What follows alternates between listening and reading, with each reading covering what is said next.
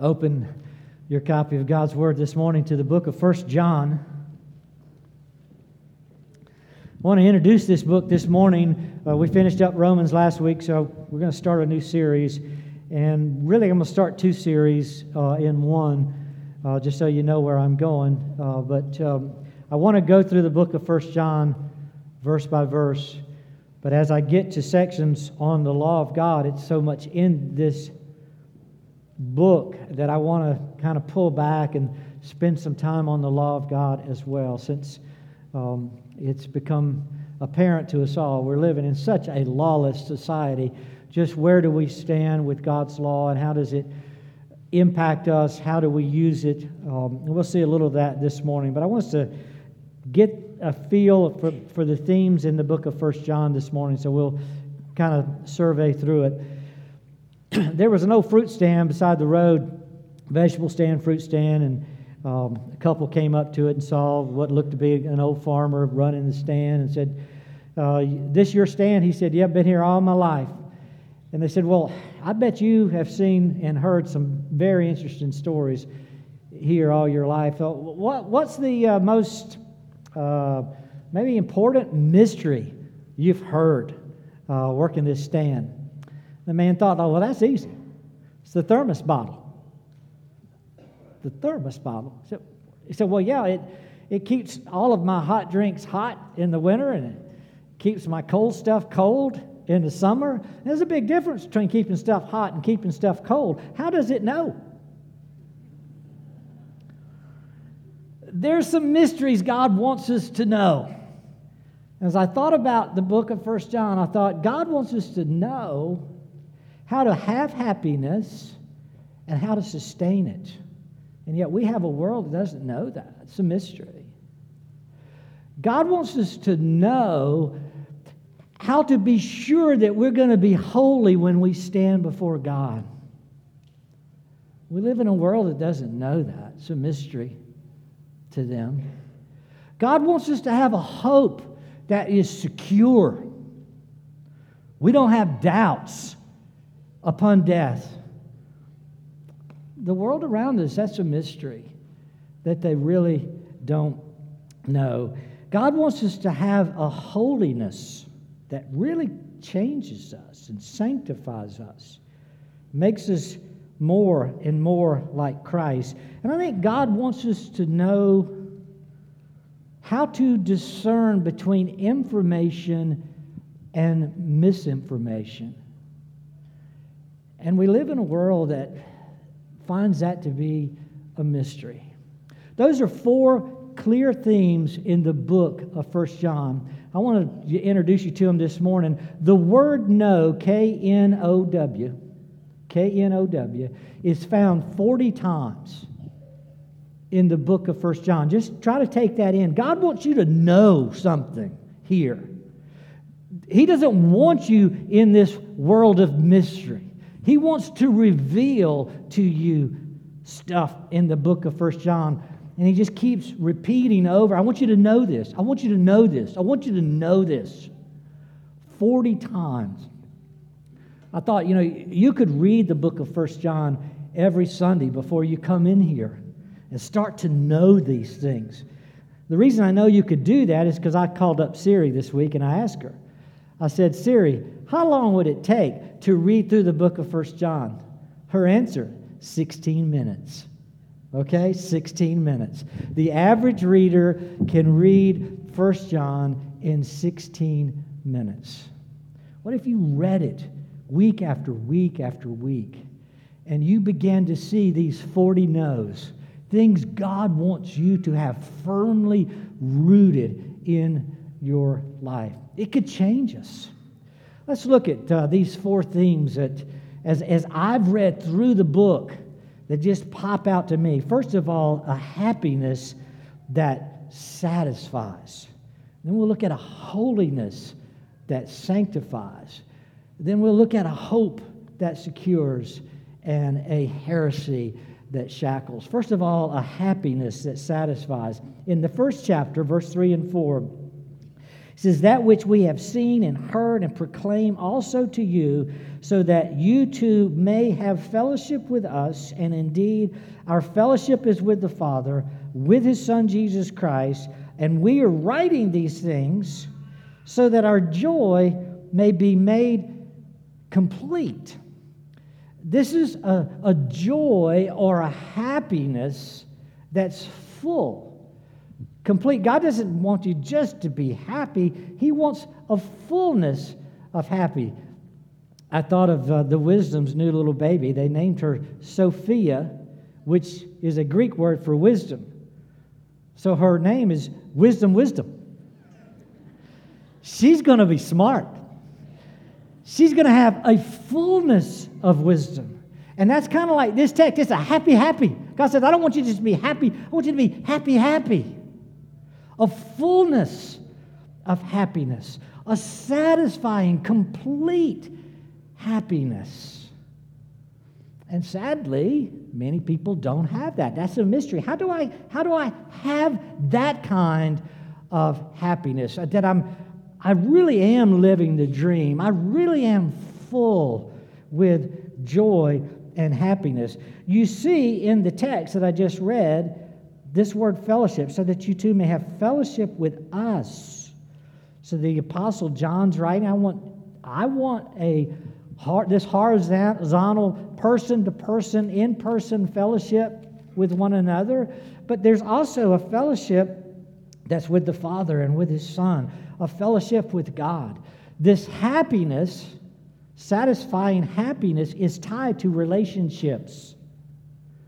Uh, you all know you can get things, and things bring you certain measure of joy until they're old and wear out, and then you want new things because you're not as satisfied.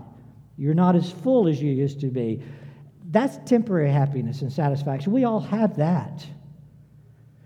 But when we get a happiness and satisfaction that's tied to relationships, and those relationships are eternal relationships. You see, it doesn't wear us down, it, it continues to fill us up. And he's tying, said, I want you to have, see, I'm writing this about these relationships fellowship with you, fellowship with God. I'm writing these things so that our joy may be complete. He wants us to have a completeness of joy, and it comes through significant relationships with brothers and sisters in Christ fathers and mothers in Christ, with God the Father, God the Son, through the Holy Spirit. He wants us to have that satisfaction. Let me show you a few other passages. Look at 1 John 3 10 and 11. 1 John 3 10 and 11 says, By this it is evident who are the children of God and who are the children of the devil. You're going to see that theme all the way through distinction of who are the real people of God in this book.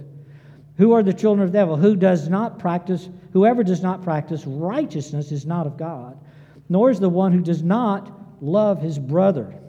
So there's there's something about our relationship with Christ that not only enables us, but causes us to love our brother, to love one another. Verse 11 For this is the message that you have heard from the beginning, that we should love one another. This is a foundational theme. We should, we do. Verse 14, we know, we know that we have passed out of death into life, so this is eternal, because we love the brothers.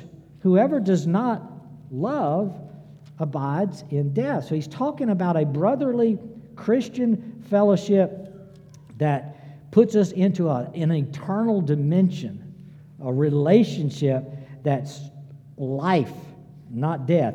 Look at chapter 4, verses 7 through 11. Chapter 4, verse 7 through 11. Beloved, let us love one another, for love's from God. Whoever loves has been born of God and knows God. Anyone who does not uh, love does not know God, because God is love. And this is the love of God was manifest among us, that God sent his only Son into the world so that we might live through him. This is love, not that we have loved God, but he loved us and sent his Son to be the propitiation for our sins. Beloved, if God so loved us, we also ought to love one another. No one's ever seen God. If we love one another, God abides in us, and his love is perfected in us. Verse 14, and we have seen and testified that the Father has sent his Son to be the Savior of the world. We, we see that Christ has saved us, he's in us, he changes us, it enables us to love one another. Uh, one other verse there, real quick, verse 21. And this commandment we have from him whoever loves God must also love his brother. Uh, I want you to think about just um, a DNA change. Christ comes into us, it enables us and causes us to love one another, love eternal people, to, to love the church. We become lovers of church through Christ. We love Christ, the head of the church, but you can't love the head without loving the body. So we begin and must love the body also, which is the church of Christ.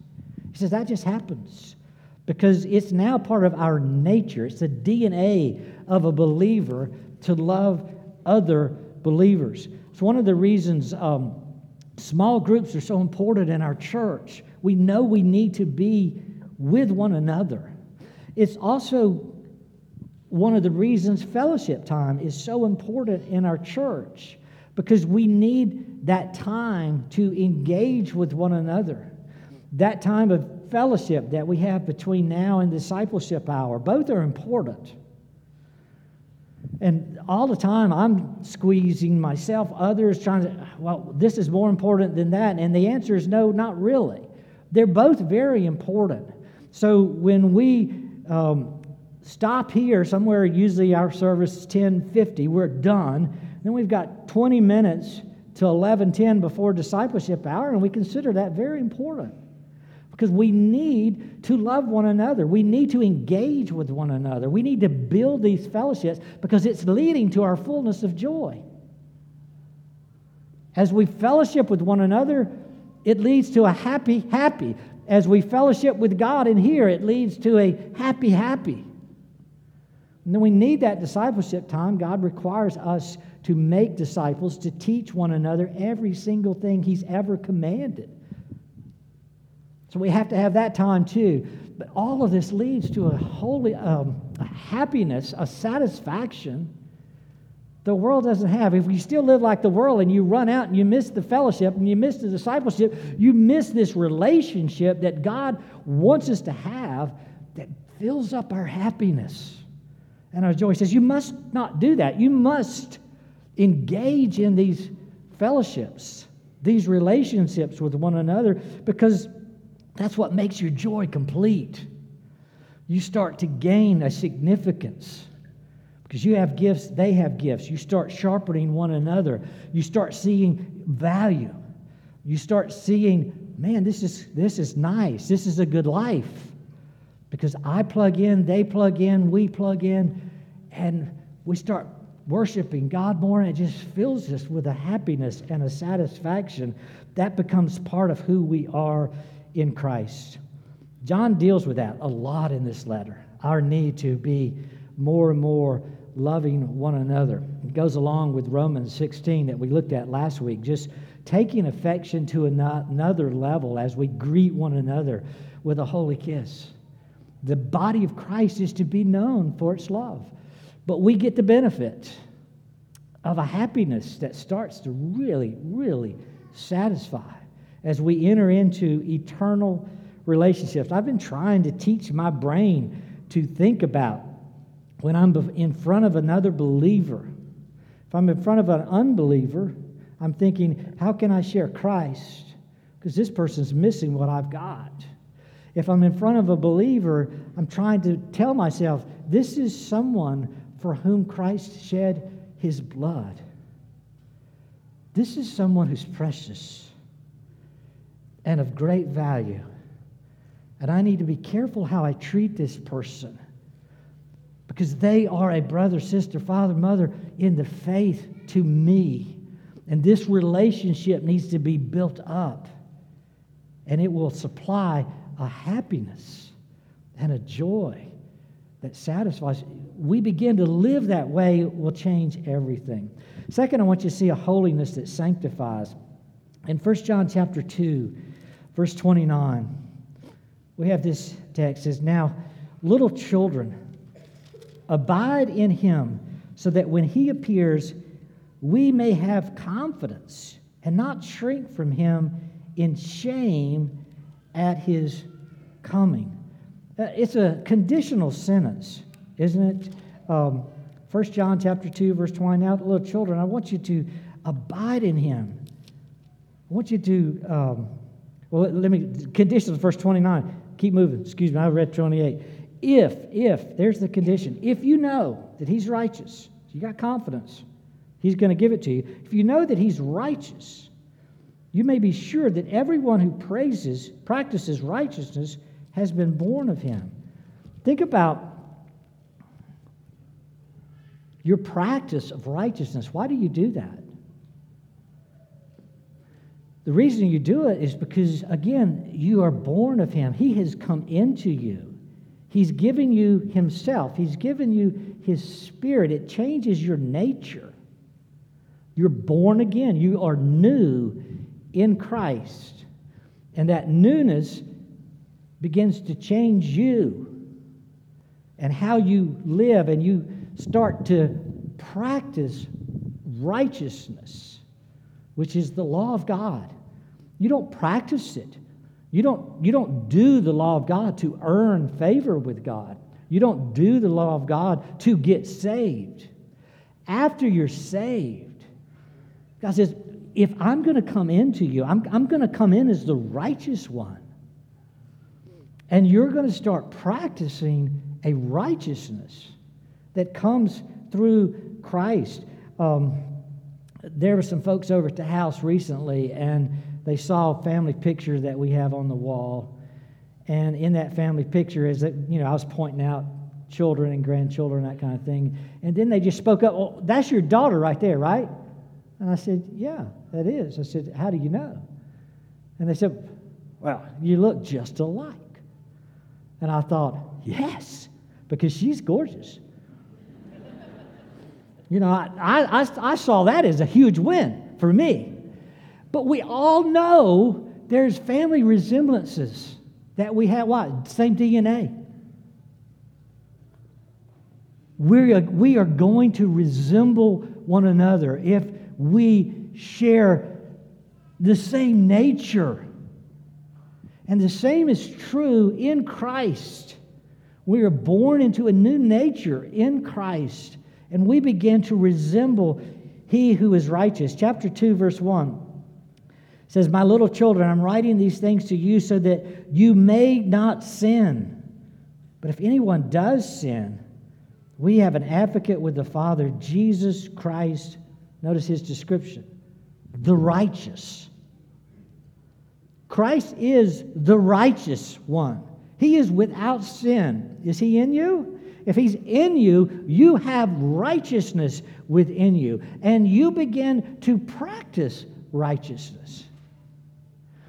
You have a holiness that keeps growing, it sanctifies you little by little. We are different, and it, it will be preserved. Look at chapter 5, verse 18 we know that everyone who has been born of God does not keep on sinning. But he who was born of God protects him, and the evil one does not touch him. How cool is that? The evil one, Satan himself, in Christ, he can't touch us.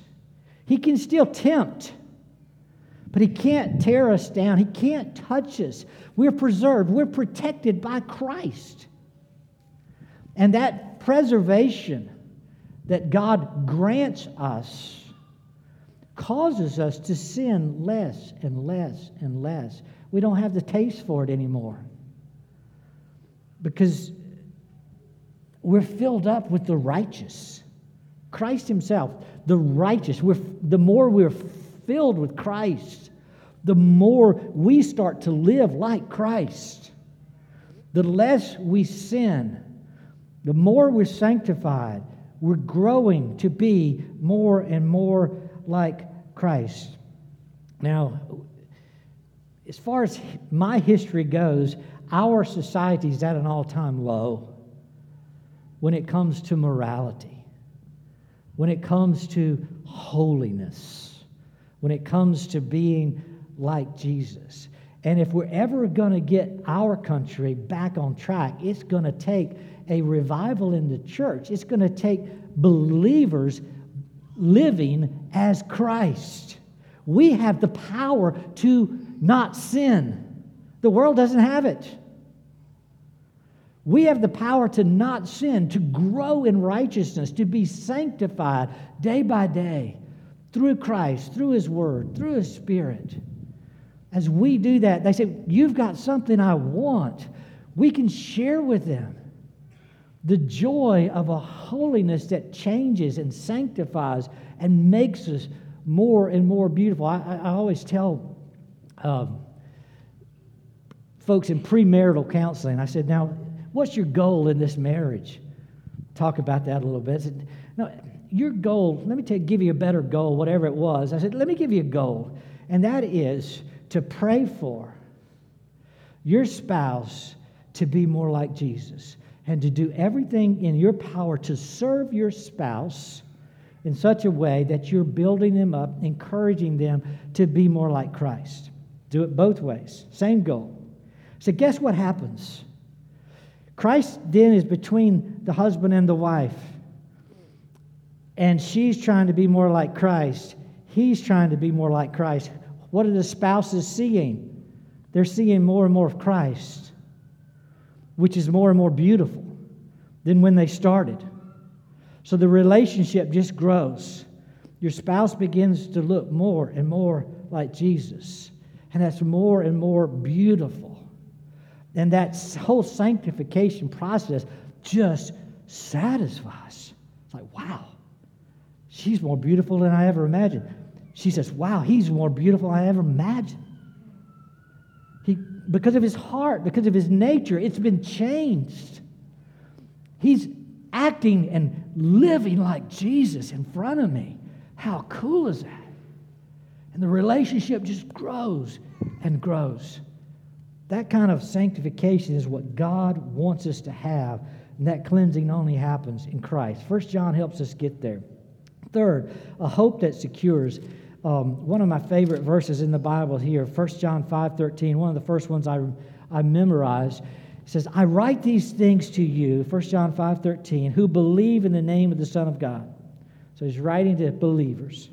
He says, That you may know. None of one of these knows. I want you to know something that you have eternal life. Do you know that? I want you to know. I don't want you to just think it.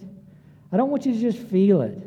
I just don't want you to, to hope maybe when you die.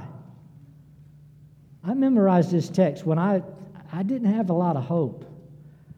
And I was facing death, and I said, God, how can I be a believer and think if I'm going to die tonight, I'm crying out, God, I hope, I hope you take me. I hope you take me. I should know this by now. I don't want to just hope it. I want to know when I die, it's the best day of my life. That I am immediately in the presence of Jesus. I want to know that with a firm, confident assurance. God says, I want you to know that. That's why I wrote it.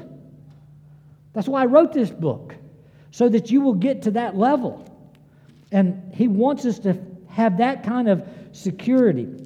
Look at chapter 4 uh, verse 13. I read it a minute ago. By this we know that we abide in him, and he's in us, because he's given us his spirit. Paul says it differently in Ephesians says the spirit's the seal, it's the guarantee. It's in you to guarantee you that you're going to heaven. You're going to know it. God's not going to send his own spirit to hell. You're going to know as his spirit is in you, you're going to start to know where you're headed where you're going, and you're going to know that with confidence. It's a hope that secures you.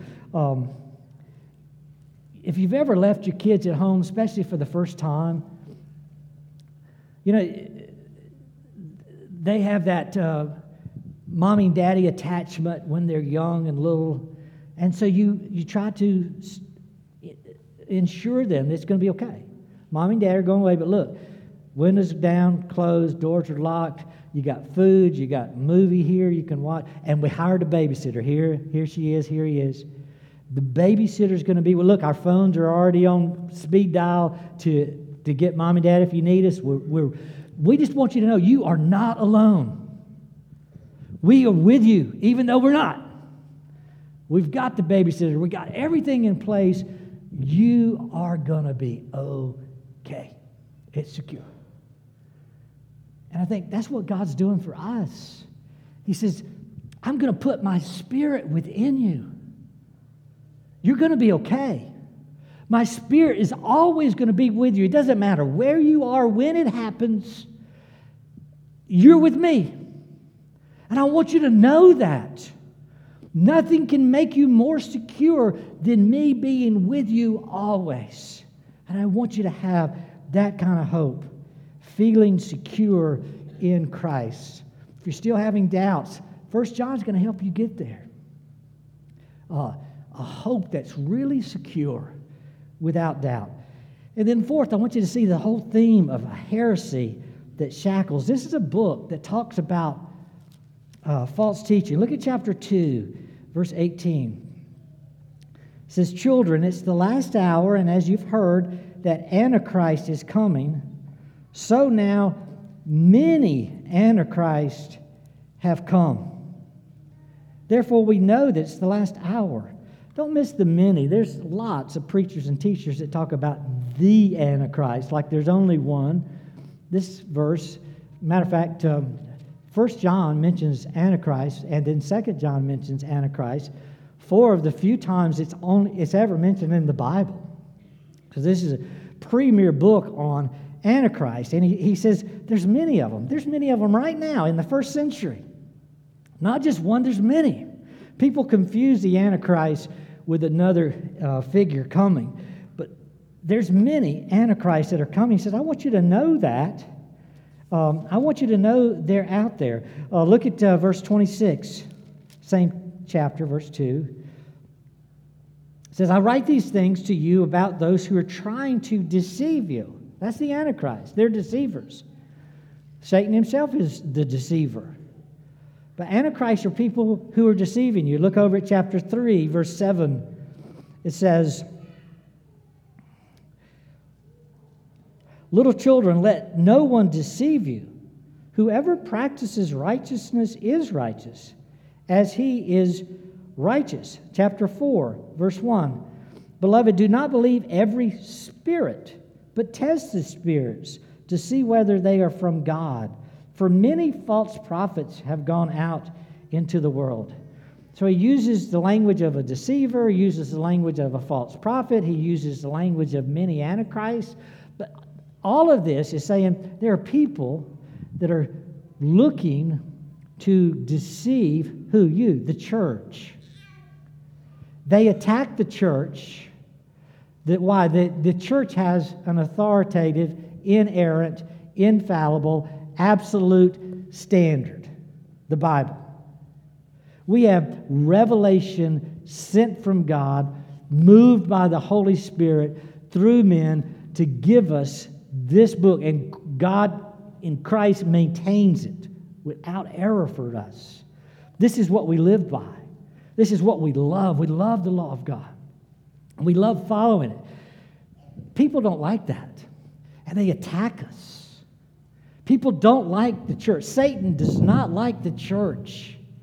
He doesn't like us having the truth because Christ is truth. He wants to deceive us and get us to move away from Christ and away from truth. He says there has always been information that's true and then misinformation. And the people who should know that best is the church. And the church ought to be able to distinguish between what is inerrant, absolute standard, God's inerrant truth, and the misinformation you're going to get from many, many, many, many sources. from many antichrists that are already with us, from deceivers, from false teaching. It is all around us. He says, I want you to know the truth. As I was looking through this, I, I saw an attack. Attacks against these themes. The world's, the Antichrist, the false teachers seek to attack our happiness. Um, look at 1 John 4 20 and 21. 1 John 4, verse 20. If anyone says, I love God and hates his brother, he's a liar. For he does not, he who does not love his brother whom he has seen cannot love God whom he has not seen. And the commandment we have from him, whoever loves God must also love his brother. He says, so start distinguishing. You have a person in front of you who's telling you to do something that's contrary to loving the church. They're attacking, remember chapter one, they're attacking your relationship with one another.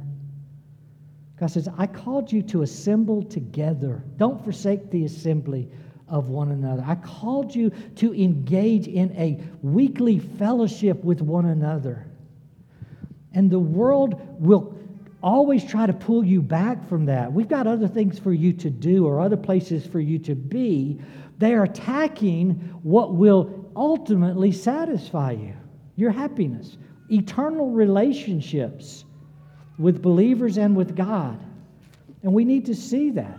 We saw that during the pandemic. We still see it with people. We, you know, that was one of the first things I was like, socially distance yourself, even in your own home. Can you, can you imagine not being here on earth as an island, not in relationship with, with, with Christ and his people, not assembling, not having in person fellowship? Like, really?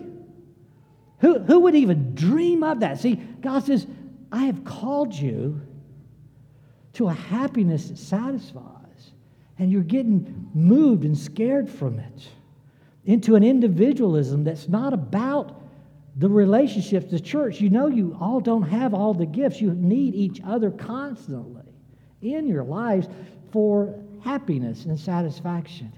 See the attacks that come and be willing to say, no, that's not God's way. God has called me to know the difference between His information and misinformation that's going to come to so, so many sources. And it really doesn't matter. Not, I can't cut off the sources. I have to be absorbed in Christ and His Word so I can know the difference. There's an attack on holiness. Um, look at chapter 1, verse 6 and 7. Says, If we say we have fellowship with him while we walk in darkness, we're lying and do not practice the truth. But if we walk in the light as it is in the light, we have fellowship with one another, and the blood of Christ, his Son, cleanses us from all sin. We see this, like I said, over and over through the book. He says, Liar, liar, liar. He's trying to show us there are people that are always giving us misinformation, and you know them by their fruit. The person here says, We have fellowship with him. Oh, oh, I'm a believer. Oh, yeah, I'm a Christian. It's like 90% of America says they're Christians. Only 20% are in church. And only 2% of those have a biblical world and life view.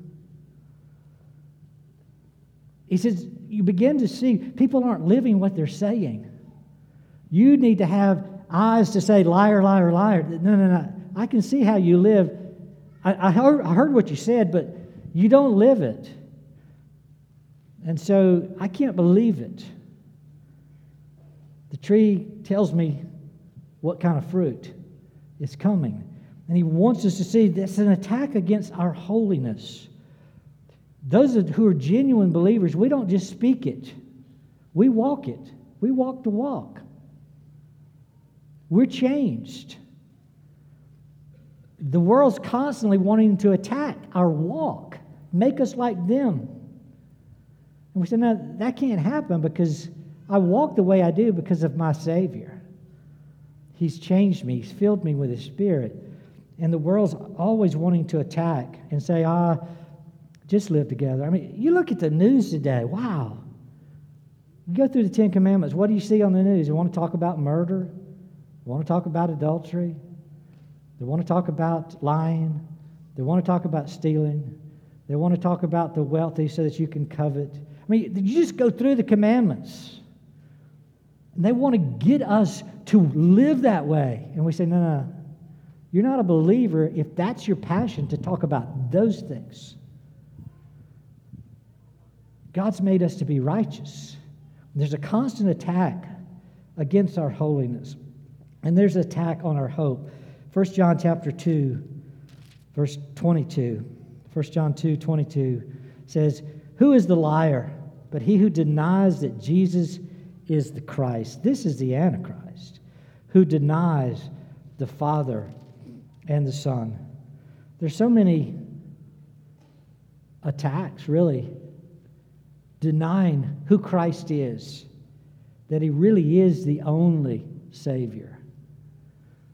In my discipleship class last week, we talked about the, the, the number of people or number of beings people pray to.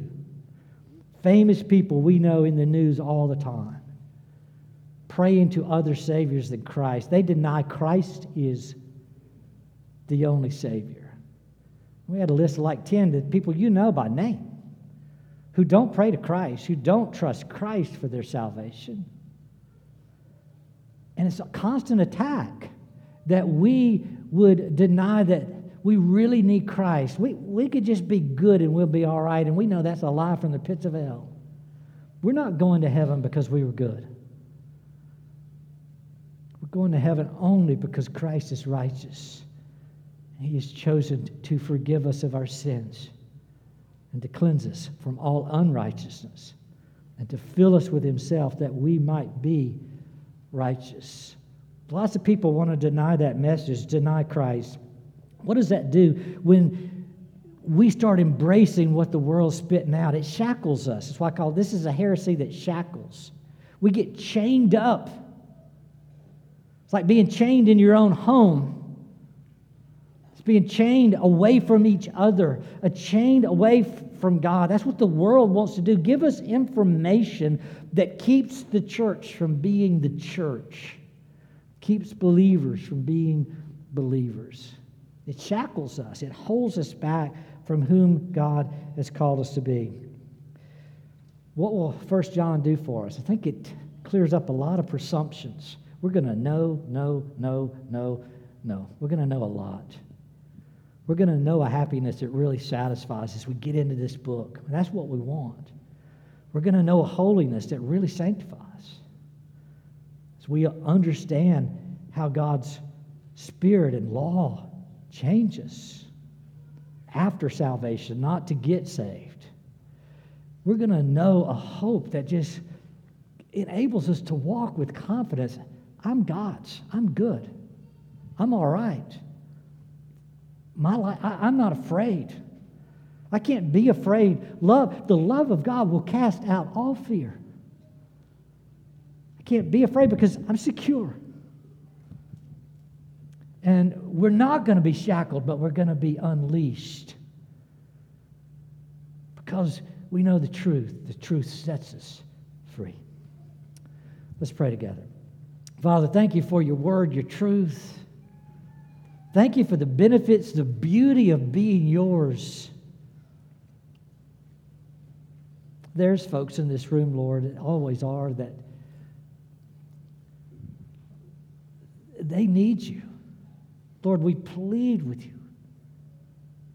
Give them faith to receive you as their Lord and Savior.